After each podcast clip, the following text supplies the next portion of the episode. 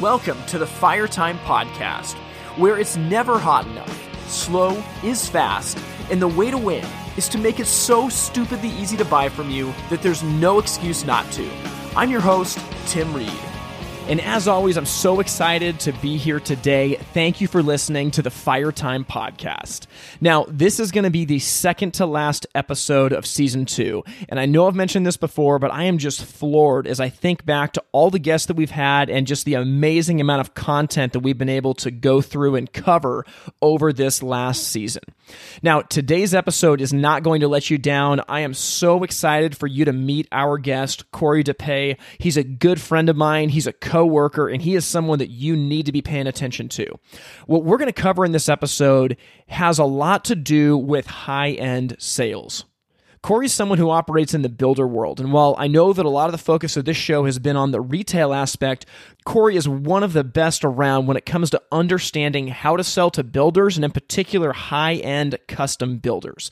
And what it really comes down to is being a friend. I think what you're going to hear in this episode is the heart behind Cory. When you listen to him talk, you understand that his customers just like him, they want to do business with him not afraid to tell it like it is. And he also understands his value that he brings to the table, which just gives him immense power when he's going after these high end builders. But before we get into the conversation, one thing I want you to listen for is when Cory talks about finding your customer. That's something that he has done over and over and over. And he's created a niche for himself that has just been amazing and is paying off really, really well for him. We'll circle back at the end to talk about this. But what I want you to understand is that Cory's a good friend of mine. And we have conversations like this all the time on the phone. And I felt really blessed by having him speak into my life and just understanding his processes for the way that he thinks and goes about his day. So I didn't do much editing to this conversation. I purposely wanted it to be very conversational to kind of pull back the curtain onto these discussions that me and Cory are having. And I, I think you're going to get a ton out of it. Like I said, I can't wait for you to hear this conversation. We'll circle back at the end and there's a few things that I want to talk about. Joining me from Seattle, Washington is one of my good friends and one of the best salespeople I've ever met. He happens to be a fire space engineer at Fireside Home Solutions. I'm joined by Cory Dupuy. What's up, man? How you doing? Great. Thanks so much. That is an awesome introduction. I appreciate that. yeah. Well, true story. Your business card actually says fire space engineer. Isn't that right? It does. It absolutely does. How'd you come up with that? A lot. Well, it actually, my so my first like thing was uh, Cory Dupuy, salesperson to the stars, and I I ran with that for a couple of years, and it was funny and it was great, except for whenever a job went sideways, I would get a lot of crap from people about it. So so I decided to mess with it, and everybody's always asking you to engineer the price of the fireplace. when I you know, and I when I started looking at the the fireplace, there's a lot of people that sell just the fireplace but to get into some of the higher, more custom, in, you know, custom fireplaces, you want to look at the whole area. So I started calling that the fire space. It um, because I'm trying to always pull people out, uh, talk about their finishes or a TV or a piece of art, something that gives me something to solve. Like yeah. that's the, you know, as you're starting to ask questions, you want them to solve a problem. So, so fire space engineer kind of came out of that. That's awesome. Well, so for people that don't know you, you know, Cory, you're up in the Seattle area and you sell mostly to like the builder world and stuff like that, but you're selling the high, high, high end fireplaces. I don't know if anybody else that sells high end on the volume that you do. I mean, that's your bread and butter, right? Yeah, it, I was kind of forced into it. Um, I've been with Fireside up here, who's the number one dealer in the area, but I've worked for all the other the other companies around, and so when I came to Fireside, I my history was with a company called Masco. Running, I started as an installer, and I was a production manager at Masco, and they were really focused on the builder category, um, the kind of builder box stuff, the volume. That's what they that was their bread and butter. So I come to Fireside, and that's my history. I'm like, I know how to install.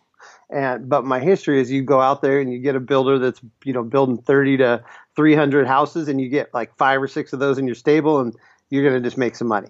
Then I come to Fireside, and those stables are all full. Sure. There is nobody out there that's that's building that much that isn't already there. So I had to quickly figure out, well, how am I going to make a living? And that was the place that was just starting. Again, it's about five years ago. That um, kind of custom category was just really starting. So I went for it, and um, because I had the install background, then I could, you know, I could talk about that piece of it as well, and off we went. You know, I got kind of fortunate that right before I came to Fireside, I met a, a gentleman that was the head of uh, Ortal Fireplaces. Okay and I was literally I fell in love with this brand, um, and and now it's kind of expanded to a type a type of fireplace, not a brand of fireplace, sure. but frameless linear that's still a direct vent. It just it's a uh, um, it just got exciting. So funny story how I found him. I, it was uh, Saturday. I was watching Saturday Night Live one night about seven eight years ago. You know, having an adult beverage late at night on Houzz. You know, and because I'm a fireplace geek, I yeah. I look at Houzz at yeah. fireplaces and designs, and that's what I do. So I started looking and I came across this fireplace that had wood all the way down to the glass. It was over framed, like just breaking all these rules. And my immediate reaction was, this is the problem with Houzz. Everyone puts these pictures that aren't legal. Like you can't do this. So I started searching around trying to figure out what brand this was and you know see and I found out that what they were doing was legal. And so I just I found I just kept calling and calling and calling, and finally I got a hold of uh, Andy Todd. Oh yeah, and uh, I had been talking to Andy about buying Skytech remotes, and all of a sudden I find out he's also the rep for this brand of fireplace that is the most beautiful thing I've ever seen. And so I call him this day, and he literally answers the phone. Cory, I don't have your answer about remotes anymore.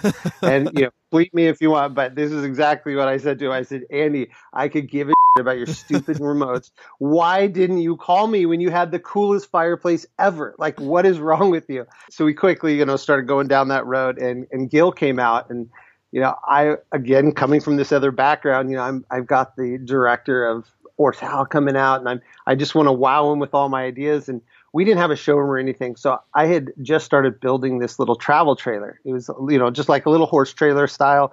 Um, I actually put garage doors in the sides that would open up, so they were you know operable doors. And when you opened them, they had fireplace on the side. Yeah. And so I started explaining to Gil, you know, how I was going to put one of his Ortals in this trailer and drive it around, you know, Seattle area, just sell them.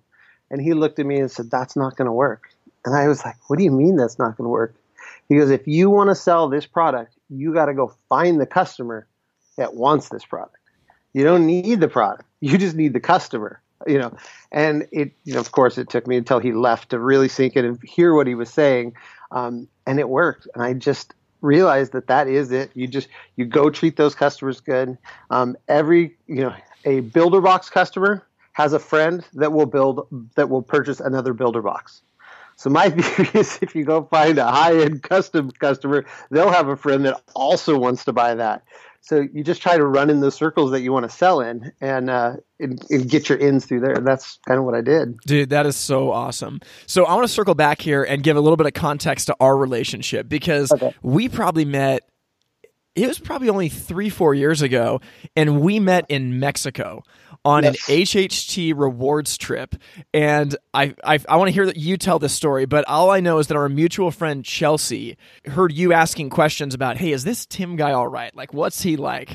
yeah. So um, we we worked for the same company, but just in different states. You and I. You worked on the retail side, and I was on the builder sales side. And I, I even forget what the what the uh, you know when we first met or when I first started hearing, but I it was I just don't hear that passion that I you know that I have very often, and um, so I kept hearing about you and and seeing some of your emails and just you know what you would put out there. And Chelsea is a builder sales rep from the Portland market, and her and I had we had become really close because we were both hired by Fireside at the same time, and so we've come from other companies. We both had you know fireplace backgrounds, but we've come to to the fireside family and trying to figure out you know how to make that work.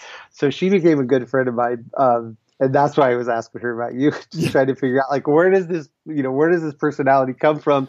You know rock star retail sales guy stove installer it's like you're just so de- so deep. Well, we did connect over rock and roll. I remember that we, I mean, we had a great time on that Mexico trip, and I remember that you couldn't believe I had a rock and roll history. And I remember, I think I mentioned like, oh yeah, like here's my band and it's on Spotify, and I didn't think much of it.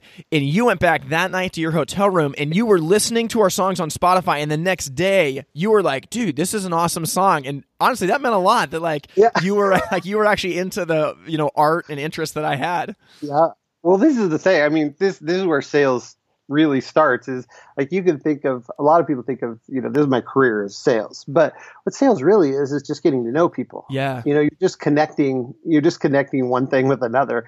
And uh, as you were explaining it to me and telling me about I was like I mean the truth is I was we were at a bar and you're like yeah I got this band and I'm like, yeah, we all have a band when we're at a bar, you know. So part of me going home was just like checking your facts, and I realized how right on you were about it. So it's great. Yeah, that's hilarious. Well, dude, so I, am really excited to talk to you. I feel like you have been somebody that that I've really looked to as having the same kind of passion and fire that, that I felt, but applied to something differently. For me, my focus has been on retail, where for you, it's on the builder market, high end custom, and everything like that.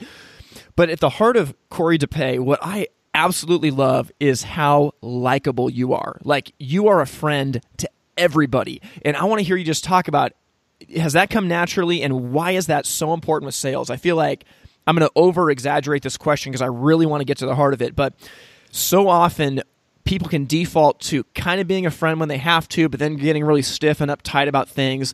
I feel like you are always happy, laughing, having a good time, and just wanting to be friends with your customer. Oh, well, that is great to hear.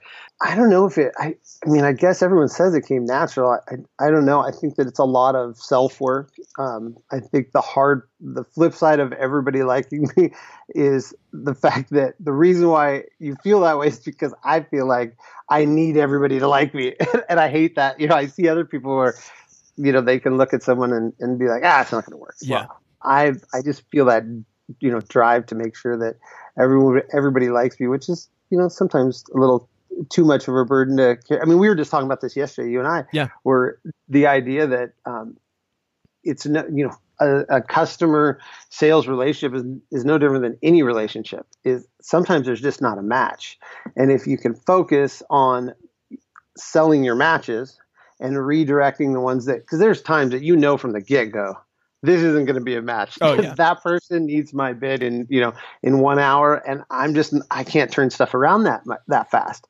So just having the confidence to to pass that on to another salesperson that you're working with, or yeah. or just be honest with it and say, you know, I, I just don't think that we're not going to work out together. this, every Have you had to do that? This is, oh yeah, yeah. yeah What's that look like? Um, often you know often it takes it starts with anger like before i'm ever talking to someone like on the inside you know i'm like oh that person's pushing back and rah rah you know. I actually i'll say a real time story. So last night i get a call from i have one national account that i work with and this is actually going to go away from fireplace it's a yeah. garage door thing.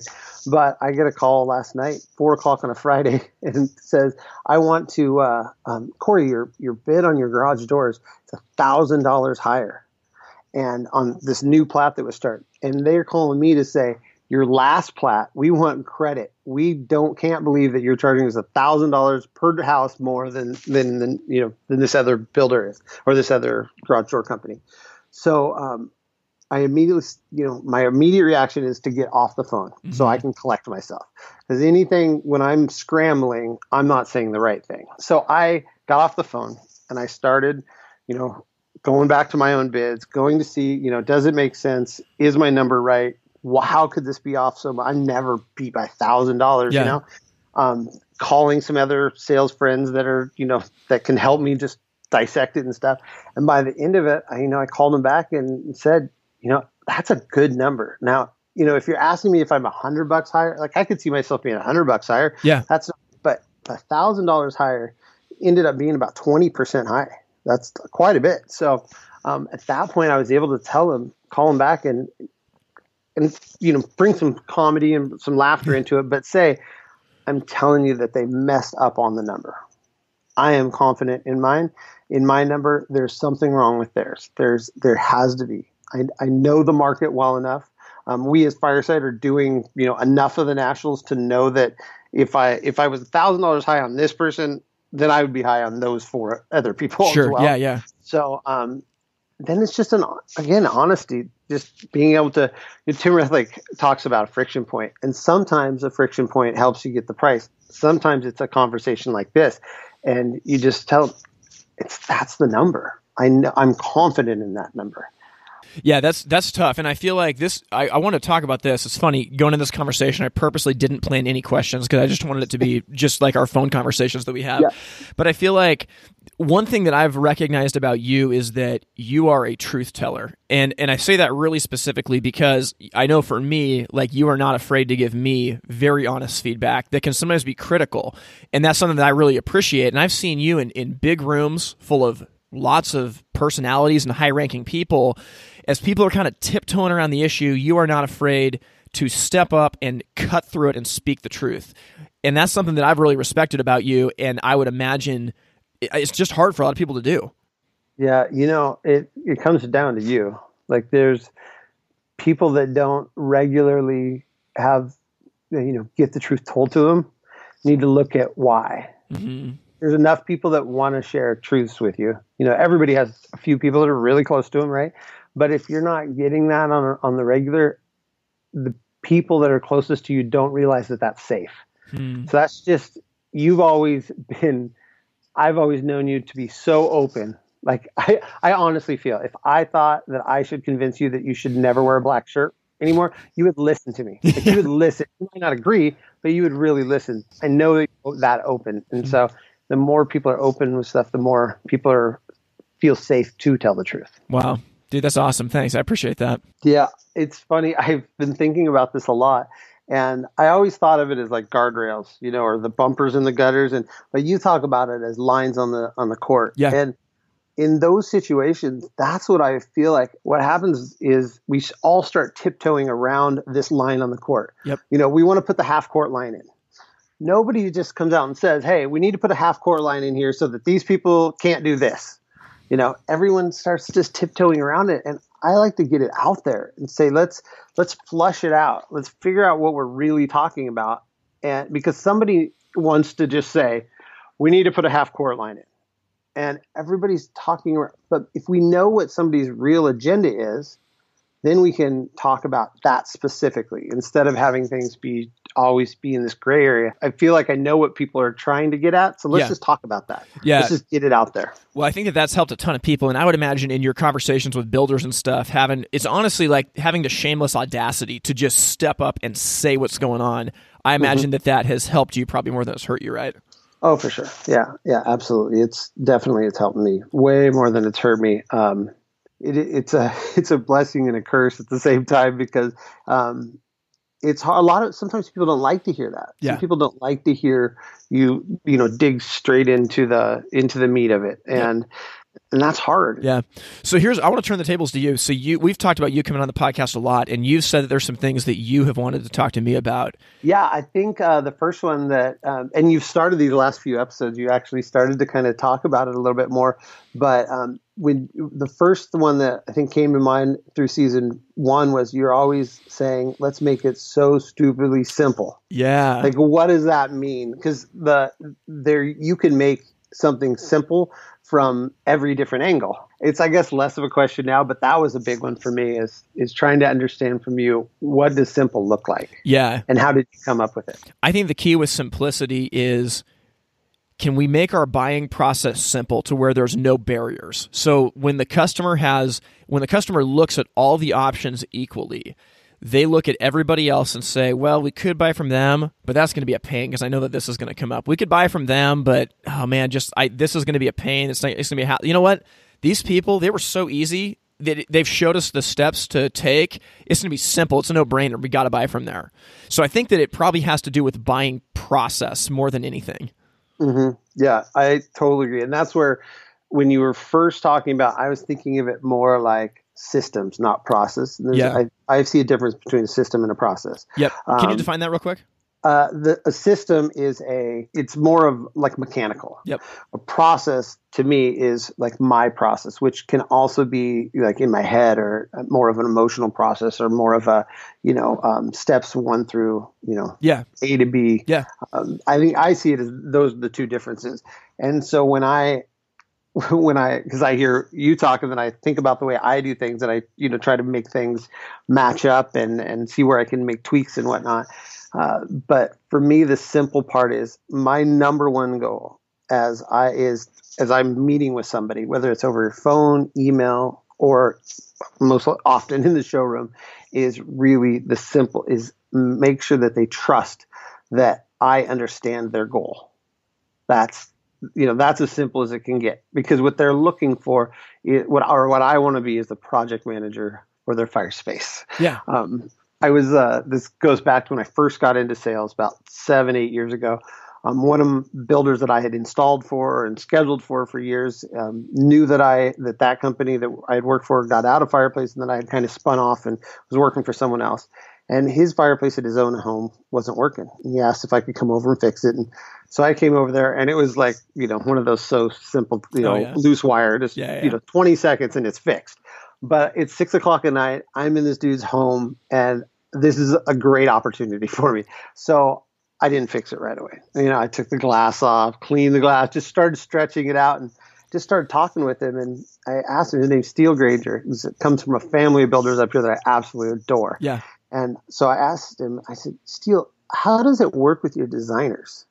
Like you, you use this designer. How does that work? Do you like? Do you send them a set of plans? You know, before you start building every house, and have them give you a bid on their design for this house, or he goes, no, no, I just send it to her and, and tell her what the budget is, and she comes up with the design. And I was like, perfect, Steele, I want to be your fireplace designer. And he started laughing. And but from that moment on, I was like, yeah, that's it.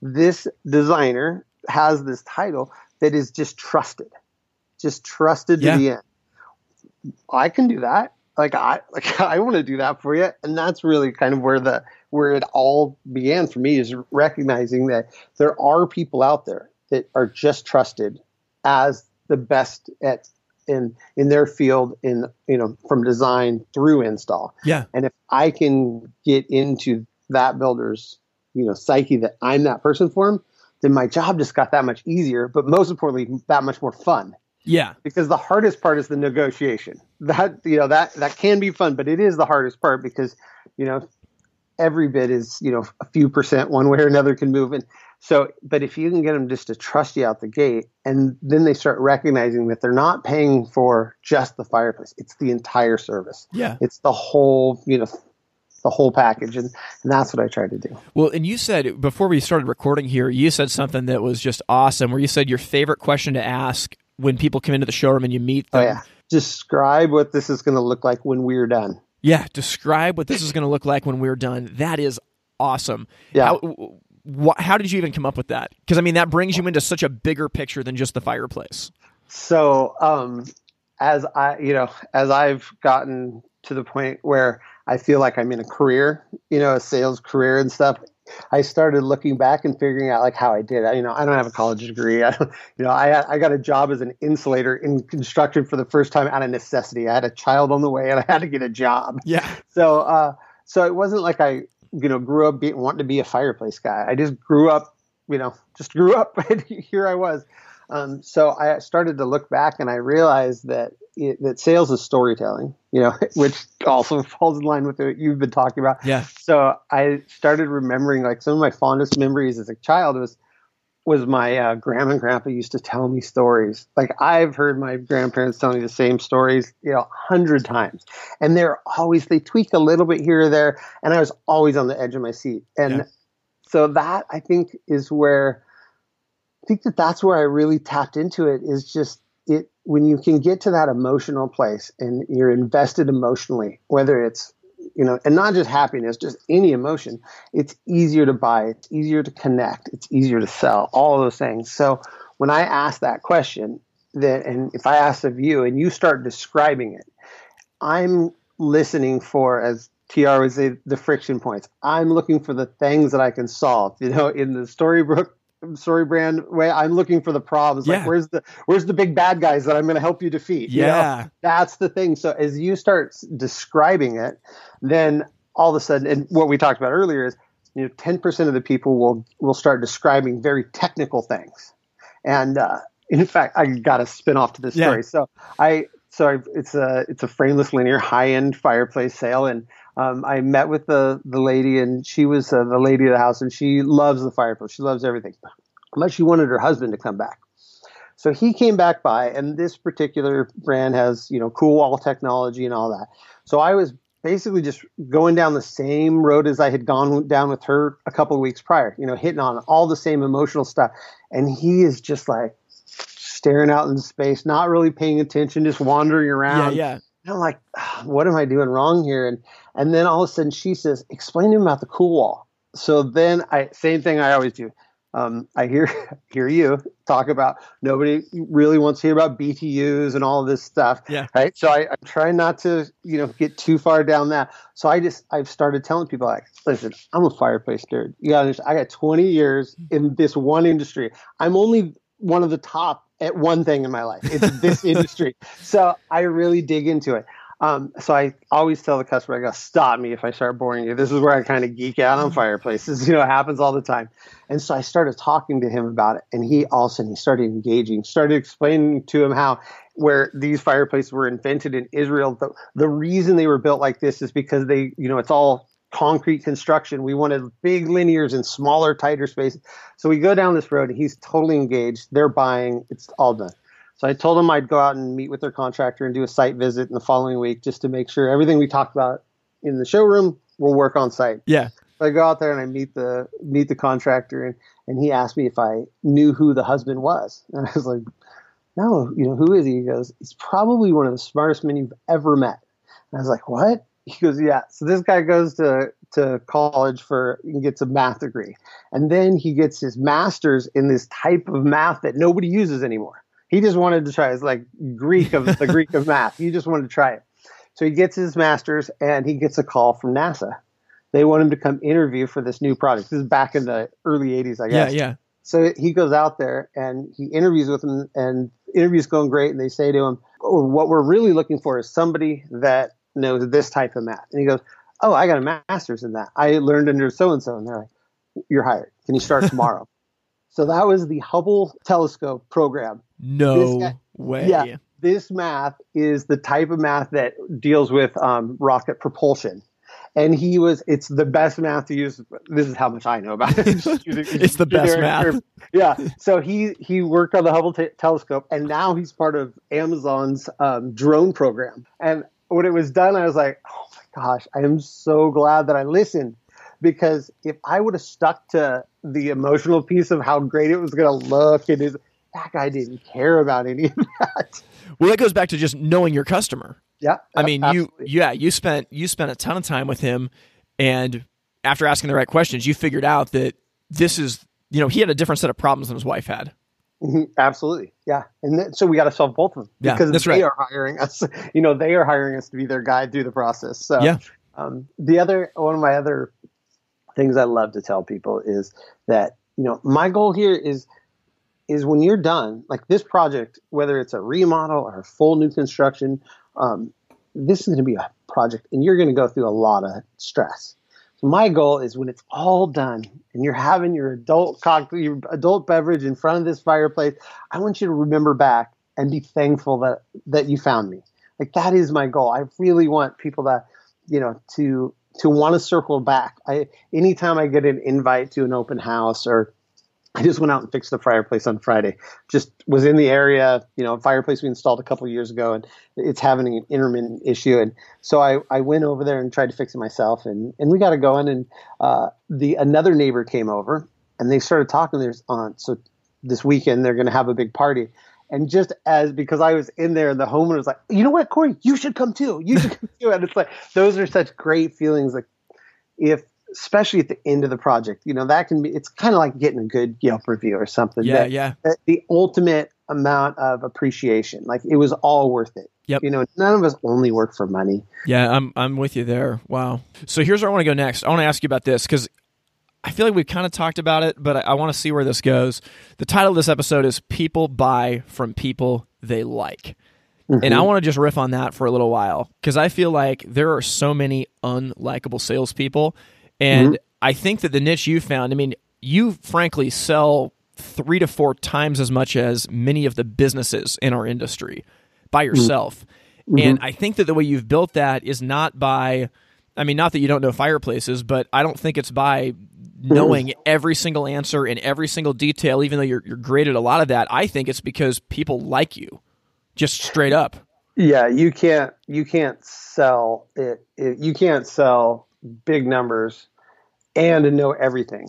You almost have to turn those things off because if you know everything, then everybody's going to want you to answer every question, and it it's a really it's really hard. You have trust is a big part, and it's taken me many years to get to the point. I remember um, John Waterstrat and I, and I, I was in his office. It's about three years ago, in tears. Like this is the, the truth. I was in his office in tears because I was fighting with people on my own team. I was I had builders mad at me. I had uh, I, I wasn't happy, like just emotionally, I wasn't happy. And I just remember being in his office, and actually, his old his partner is no longer with us. Had flown up from Portland just for this meeting because I was a wreck. And, oh, I remember that. Um, I remember when he flew up. Yeah, it was uh, it was really tough because uh, I just I felt like I was being pulled in so many different directions. I couldn't be everything to everyone. And John looked at me and he said, "You have to take the tools out of your car." He said he literally sent me home that night and said, when you get home, I want a picture of you taking that toolbox out of your car. You have to trust us. You have to trust our service team. You have to trust our production team. You have to trust our purchasing team. You have to trust all those people. And it, it was really hard because it, you know, it, when you start trusting people, you open yourself up and you're more vulnerable, vulnerable. And that is a tough thing for me when, when, when you can do it all, you want to protect yourself and yep. do it all. But when you're also being asked to grow your sales, how, how can you do it? Like that, there's just figure out the math. If you want to grow 20% more than you were last year, where is it going to come from? Are you going to, you know, you can work 20% more. That that's an option. You can't, you, but you have to figure it out like where does the time because the time is the biggest commodity yeah. that we, we can't change yeah so um, I took the tools out and and now I, I carry like a five in one. So I have one. yeah. I got a screwdriver that'll help me do almost anything. But yeah, I, I keep like that in a tape measure with me. exactly. So I, I consciously, you know, I was kept telling them I want to be that person. You know, that's why they. That's one of the reasons some of them buy from me is because they know they can call me and I can go fix it. So what I decided to do was I'm gonna I'm just gonna ra- ratchet down the technical level of what I can fix. Not everybody knows that I can fix it all, so yeah. you just stop fixing some of the stuff. And so I'll go out to um, you know anytime someone needs me to run by a job and see if you can do that. I'll always do that, especially if they're going to be there. Offer to bring them tacos. That's my new. I yeah. love to bring people tacos. Stop at the taco truck, bring it there if you put a plate of food in front of someone, they're going to start eating them. Then you guys are going to laugh, and that that goes back to the people you like. Like have that kind of fun with people. Yep. You know, have have fun. That's that's the number one. Have fun doing it. And when you find a place in your job that isn't fun, it you go back to systems and processes. Like yeah. why isn't this fun? We all want to have fun. it's bred into us. You know, it's in our genes. We want to have fun. So figure out in those sticky points why it's not happening, get buy-in from all the different angles, and, and change it.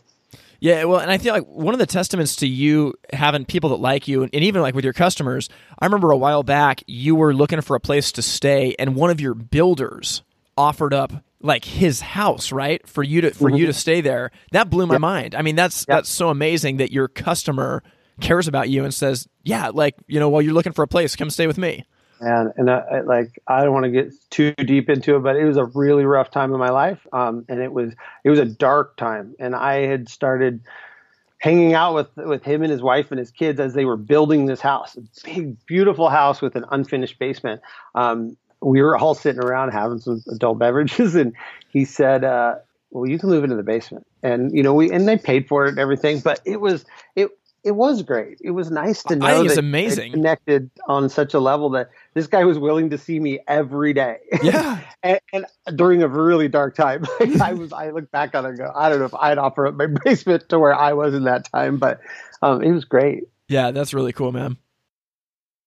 You know, one thing that I don't know that you've talked about is being challenged and and how do you challenge what do you do for yourself? If you're starting to burn out what are your tools to kind of get you back on track? Yeah man. I think that goal setting is a huge one. So when i have goals i feel like i'm unstoppable. When i don't have goals i just flounder in chaos and burnout and fatigue the other is I heard I heard Donald Miller tell a story about an interview that he gave with Pete Carroll one time, and he says that he's interviewing Pete Carroll, and he, you know Pete Carroll's such a popular football coach, and all the players love him. He's he's so uh, others centered in his in his coaching. It's not about him. And Donald asked him, "How did you get that way?" And Pete's basically said, "You know what? I was fortunate in life to have a bunch of early success at a young age, and I realized that it doesn't mean anything." And mm-hmm. once you've had that level of success, what starts to light you up is helping other people get it. Mm-hmm. And I think that's dead on. I mean, I'm even thinking about this podcast for me has kind of become that of yeah, we can have this amazing sales process ourselves and we can make a bunch of money and help customers and, and lock it up and hold it tight. Mm-hmm. And I can feel totally hollow and empty. Yeah, yeah. See. Or we can start to change our focus to share with others who are on the journey. And I think it's going to be symbiotic because I think as we do that, I'm going to get better. I think that my teams under me are going to get better. But I think that being a blessing to other, I, dude, I mean, it's what I think. So this goes into what I, where I believe like the theology of blessing comes from. Like I believe the theology of blessing is that God has given us blessings in different capacities. And if we hold on to it, dude, it dies. Blessing is meant to be overflowed and poured into other people. And that's where the money mm-hmm. is. Yeah, absolutely. Yeah. Well, and I, I would, I would tweak what you said a little bit. Yeah. I, and say, I believe that's not where the money is, but that's where the happiness is. There you go. That's where, that's where you, um, kind of like settle into the pocket. If yeah. you will stick to our sports analogies. Yeah. Yeah. Yeah. Uh, I think I've watched you kind of ground yourself in finding that. So I'm I'm searching for that. I'm really I'm really searching for that right now is to try to figure out where where I can share those those blessings with. Yeah. Uh, really nice thing to hear you say that. It kind of puts words in something that I've been feeling but not being able to put words around. Yeah. Um, I'm just keep working, you know keep being positive yeah and and going towards the light you know? yeah yeah i definitely think it is about finding that north star i really do yeah. i mean i think i think that, that you got to have a north star that's bigger than your than your day job because having a long-term north star that's pulling you even when it seems like you're floundering in the day to day, having that North Star, you're always headed in that direction. And it's mm-hmm. funny looking back. Like when I look back at my life, I can see the path that I took always being pulled by that North Star. But in the moment, I never ever would have guessed that I was even on the path. I would just be like, no, man, I, you know, I'm still floundering. I'm still trying to figure it out. But I was actually still heading that direction. I don't know if that makes sense or not. Yeah, absolutely. Yeah. There's a pull that you're, uh, we all end up being pulled in different directions yeah. for, um, in positive and negative. If you're a negative person and you're always, you know, kicking dirt and this, then your, you know, your north star is going to be a little darker. Direction. Oh yeah. Like that's that's you're opening yourself up for that. But if you try to cut the darkness out, you know, then life's kind of easier. That's that's what it comes back to what we were talking about a, a little bit ago. You know, finding the right customer. Like, what is your goal in sales, and what types of fireplaces that you want to sell, and then go and find the customer that buys that type it requires you to have a you know put yourself in a, the frame of mind to find that customer. I think that that is so profound. The idea of find your customer, don't push your product, dude. Yeah. That is brilliant.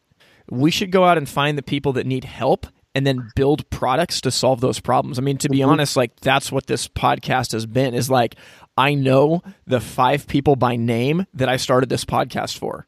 Yeah. I really do. Yeah. That's awesome so one question I want to ask you as we as we wrap up here, circling back to just practical sales, if you've got a new sales rep that is selling to builders mm-hmm. and they're just you know they're they're banging their head against a wall what what are you if you if they if they can say Cory you sell millions and millions of dollars of stuff every year. I got to talk to you for 15 minutes. I I can't do it. I'm I'm I'm burned out. I'm overworked. I can't figure out this builder world. You, you, they give you 15 minutes. What are you going to tell them I'm gonna tell them let's take tomorrow off. Like literally, I'm gonna say let's just take tomorrow off because it, and and then I'm gonna explain it in the frame of mind that they're in right that moment. you might as well take tomorrow off. it all comes down to you buy from friends. That's what you want to be is that person that brings a different value to it. You know, I I won't name him by name, but one of the first years, year or two that I was here, um, one of our other salespeople that had been here forever, you know, he was selling the same product that I was. We both bid on the same job. Like this is shouldn't even say this out loud. We bid on the same job, and he beat me by like five grand. Wow, which is quite a big number, like a pretty big percentage. And so the customer came back to us and said the homeowner had gone to him, and the customer had gone to me, and he came back to me saying, "Why is your price five thousand dollars more?" So again, my first move is always get him off the phone. I got to collect myself because I just got called out. Yeah, like my whenever I'm called out, backed into a corner, my initial reaction is always to fight. Sure. And yeah. that you're never going to sell something if you're fighting. So my first response is always to try to respectfully get myself off the phone by telling them that they must, whatever they're noticing must be right and I must have made a mistake. I need to dig into how that happened. So I got off the phone and I and I called him and I was like, "Man, what happened?" He goes, "Cory, you are charging way too much." And I said, why do you think that? And he said, well, because, you know, this is this, this is that. And he had a good reason. So he was right. I was also right. And at the end, I said, but your value, what are you worth? Like, you're right. That is the right price to get a fireplace with an install. But this is higher in custom. You got five or six extra trips as a fire space engineer goes out there. Like, I got to get paid for those times. And so having him recognize that he had value it was just eye opening. This is someone that I looked up to big time, but he didn't recognize how much value he brought to the table. Wow. We lost that sale, unfortunately, but we we learned a lot from it. And I watched his margins go up, up, up, all because now he recognized and now he knew how to talk about value. Now to circle back just to finish the story, yeah. I did have to call the builder back and, and tell him, well, this is why. And I, and I had to break down every trip. So this is my pre-con trip. This is the trip that I come out. I meet with you and your designer so that I can understand your design, so that then I can take that design to our install trip and make sure it goes. But I, I broke it down to here's why the price was different. Now you can say that I'm, you know, that I'm overinflated. Over, yeah, I'm overinflated. That that my my value is lower than that, and that's okay. That's just a, a disagreement. But at least I could I could back it up at that point. So I want to put you on the spot here. I want to ask you, what's the coolest fireplace you've ever sold? Oh, by far, it's a fire cave by Stellar Hearth. Um, what is a fire call, cave? I got a, it's a high rise downtown Seattle, and the top two floors are penthouses, and there's a penthouse floor that's all amenities just for the penthouse suites. So one of my builder, I had residential builder who also owns these commercial buildings. Um, he called me. Him, the architect, had this room called the fire cave and there's a you know there's a pool up there all these things but when you're in at one end of the room and you look down the far end it looks like a phone booth that's about four feet off the ground with the door open and he said this is a fireplace so i went to stellar and said these guys want a vertical linear eight foot tall 30 inches wide with a, a flaming you know a flame going straight up the middle of it. And they said no no no we can't you can't do that. Nobody does vertical linear you know and I was like, oh, all right. So back to the drawing board. And uh, my partner, Eli, actually found a picture similar, of, you know, kind of an inspirational photo. Yeah. Found this this picture. And uh, so we took uh, we took that, that picture during a sales meeting that Stellar was out at. And I had this picture in my phone. And, and the same guy was up in front of the whole sales staff. He goes, we can do anything. I raised my, I raised my hand. you can see where this is going. Oh, yeah. And I was like, no, you can't. He's like, yes, we can do anything. I go, no, you can't do anything. He goes, what do you mean? I go, well, you told me I couldn't do a vertical linear. And that was just enough push that they went back to the drawing board and they figured out a way to do it. And now they've done it multiple times. They've made some, you know, I think it's a, they've got one that's eight foot horizontal that then takes a 90 and goes up the wall. Yeah, yeah. So it was really cool. So the fire cave is, I call it a flaming stripper pole. It's, it's literally no glass, no, you can climb in there and it is so cool. So that, we're, that's we're have to cool. post a picture of that in the show notes. Yeah, so, I will. So, so, so it's eight feet high, linear yep. flame. So how's the flame like? How's like? It's a, where's it's the burner? spirals. It spirals up a pole. So if you imagine a like a gas log lighter, yeah, yeah, yeah. it's eight foot tall, and those holes in it spiral. it's really really cool fight. That's rad. So here's the last thing I got. I know I keep saying that this is the last question, but yeah. I, I love just talking with you. I heard a rumor that when you got hired at Fireside, you had a pink mohawk and a handlebar mustache. Yes. So, you know, for so for someone like me, I'm always about like, hey, look clean, look professional. You have really opened my eyes to the fact that, you know what, dude, we sell fireplaces. That's kind of weird. Like it's okay to make a statement. Talk to me about that. Yeah, so uh, I'll I'll tack another piece onto that. We had to do a you know your elevator pitch. Typical you know thing. You got to have your elevator pitch. And the beginning of my elevator pitch is always the same. I was fortunate enough that my mom never told me not to play with fire. Like this would have changed my life if she would have said cory don't play with fire. What would i be doing today? Like she never said that so here i am. But um, yeah it's funny so i i fireside has always been the giant in the market i live in and so I've always bid against him, fought against him, fought against him. And uh, it was the second time I had actually interviewed with John and Bob Balder. And I, I actually texted Bob Balder one night when I knew the company that I was presently working for was on their way out. They weren't paying their bills. They weren't, I just, you know, the writing was on the wall. Yeah, I was like, I got to get out before I burn a builder. Um, and so I texted Bob and said, Hey, you know, my feelings are hurt that you haven't tried to get me to come work for you lately. And his only response was, if you're serious, I'll call you in the morning. And I just replied, I'm serious. So I go to this interview in our small, you know, at that time, a small retail showroom in Kent. And I did. I had a, it was a yellow and orange. It looked like a flame, mohawk, and a big handlebar mustache. And uh, I, I came in there and I just remember that Angela, who was the office manager, yeah. I remember her and the, the other ladies in the office looking out the windows and going, who is this guy? And at this point, I knew I was getting hired. John knew he was going to hire me the numbers. You know, he was just he was just buying the numbers, really. You know, yep. and then I walked in. He had, he hadn't seen me since I interviewed with him. You know, two years earlier, and uh, and I got the job. it's just I don't. The funnier story than that one is the Tim Rethlick. You know, every time that every time we hire a new salesperson, Tim would fly out oh, and yeah. fight with him. So the way I'm going to tell it the way Tim tells it. I I don't think I was dressed this way, but I'll tell it his way because it's funnier he tells me to this day, he goes, Yeah. So then John Waterstrat tells me that we got this new sales guy, Cory Dupuy. He's coming on board and he's going to be the new Bob Balder of, of Fireside. It's going to be great. He goes, then this guy shows up with a handlebar mustache, a big mo- mohawk, wearing a wife beater and flip flops, and he shows up, and we get, and I got to ride along with this guy, we're riding around the Puget Sound, and this guy won't stop talking. All he does is talk, talk, talk, and in the, I'm in the passenger seat thinking, how is this guy ever going to be a salesperson? He doesn't shut up. He goes, then we show up at the first job, and we walk inside and Cory talks to this customer and we figured out it was actually an insert and we figured it all out and we get back in the car and start going. And Tim looks at me and goes, Wow, how long have you known that guy? And uh, I said, I have never met him before. We have only spoken on the phone a couple of times. And he goes, Really? And you just walked right in and listen. He goes, You changed. You totally changed. You talk too much when we're driving around, but you listen perfectly when you're in front of a customer. And I was like, Tim, here's the deal, man.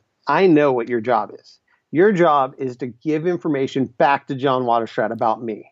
My job is to throw as much bull on the table that you're going to only remember the good stuff. I'm hoping. so you can tell John. Dude, that is uh, awesome. That's the story. That's awesome. Well, Cory, I think that we're going to wrap it up. I got to say, I mean, I appreciate number one, just the friendship, having somebody like you in my corner that I can bounce stuff off of, and, and just the inspiration of seeing someone. I mean, I, I truly believe when it comes to active salespeople in the field right now, there is no one better in, in this continent than you. I mean, I'm 100% sure that is, I think it's just awesome to call you a friend and be able to, to pick your brain for just some nuggets here. Oh, thanks, Tim. I really appreciate that. And, and right back at you, I, what you've done for all of us in uh, talking about this sales approach and and talking about processes and and really kind of trying to come up with some vocabulary around what a lot of us have been taught or or do naturally. It is is you're doing a great thing for the for the industry and and we appreciate you. Thanks man. Well i appreciate that. Thanks for coming on board today. You're welcome man. Have a great day. All right man. See you well, I hope you guys got some serious value out of that conversation. I thought it was just awesome to get some insight into one of the brightest minds of our industry. Seriously, when it comes to high end custom sales, there is no one better than Cory Dupuy. And I just love getting the chance to pick his brain and talk to him. You know, one of the things that we really hit on that I think is super, super important is that idea of what is success for? Because at the end of the day, if success is only about you, it's not that fulfilling. I think it was really important how he touched on the idea that the beauty of success and blessing is that it can be poured into others so that they can win as well. And that is something to take to the bank. So, with one episode left in season two, I hope that's one thing that you guys are thinking on for the next few months. Just so you guys know, next week's episode to wrap things up is going to be the Q&A episode. And I've got all kinds of questions from people all over North America who have been writing in asking things for me to tackle. And so we're going to dive in next week to answer your questions. After that, we're going to take a break for a few months. And the plan is that season three is going to kick off just after Labor Day in September. Now, there's going to be a couple bonus episodes in between now and then. There's a couple really fun things that I've been cooking on, and I'm going to just throw those out randomly over the next couple months. But season three is going to be so focused, and I just can't wait for you guys to hear it. What we're going to do is in the first seven episodes of season three, we're going to tackle the seven steps of my sales process. And those are really, really simple, but they make life easy for a customer and simple for your team to sell. So I'm really excited to jump into that. Now, I'm teasing you guys, but there is going to be a huge announcement in season three that I cannot wait to tell you guys about. This is something that I've been cooking on for a little while, and I think it's going to be big. What I will say is that if the content from this podcast has been helping your business grow, and if you've been enjoying the community that's been created, just wait. I cannot wait to share this with you. So with all of that said, I hope you guys go out and be a blessing this week and I can't wait to circle back and wrap things up next week with the Q&A episode. We'll see you then. Thank you for listening to the Fire Time podcast. To learn more, visit the website itsfiretime.com. Music from this episode was written and recorded by In Bloom out of Portland, Oregon. We thank you for listening to the Fire Time podcast, where it's never hot enough, slow is fast, and the way to win is to make it so stupidly easy to buy from you that there's no excuse not to. We'll see you next time.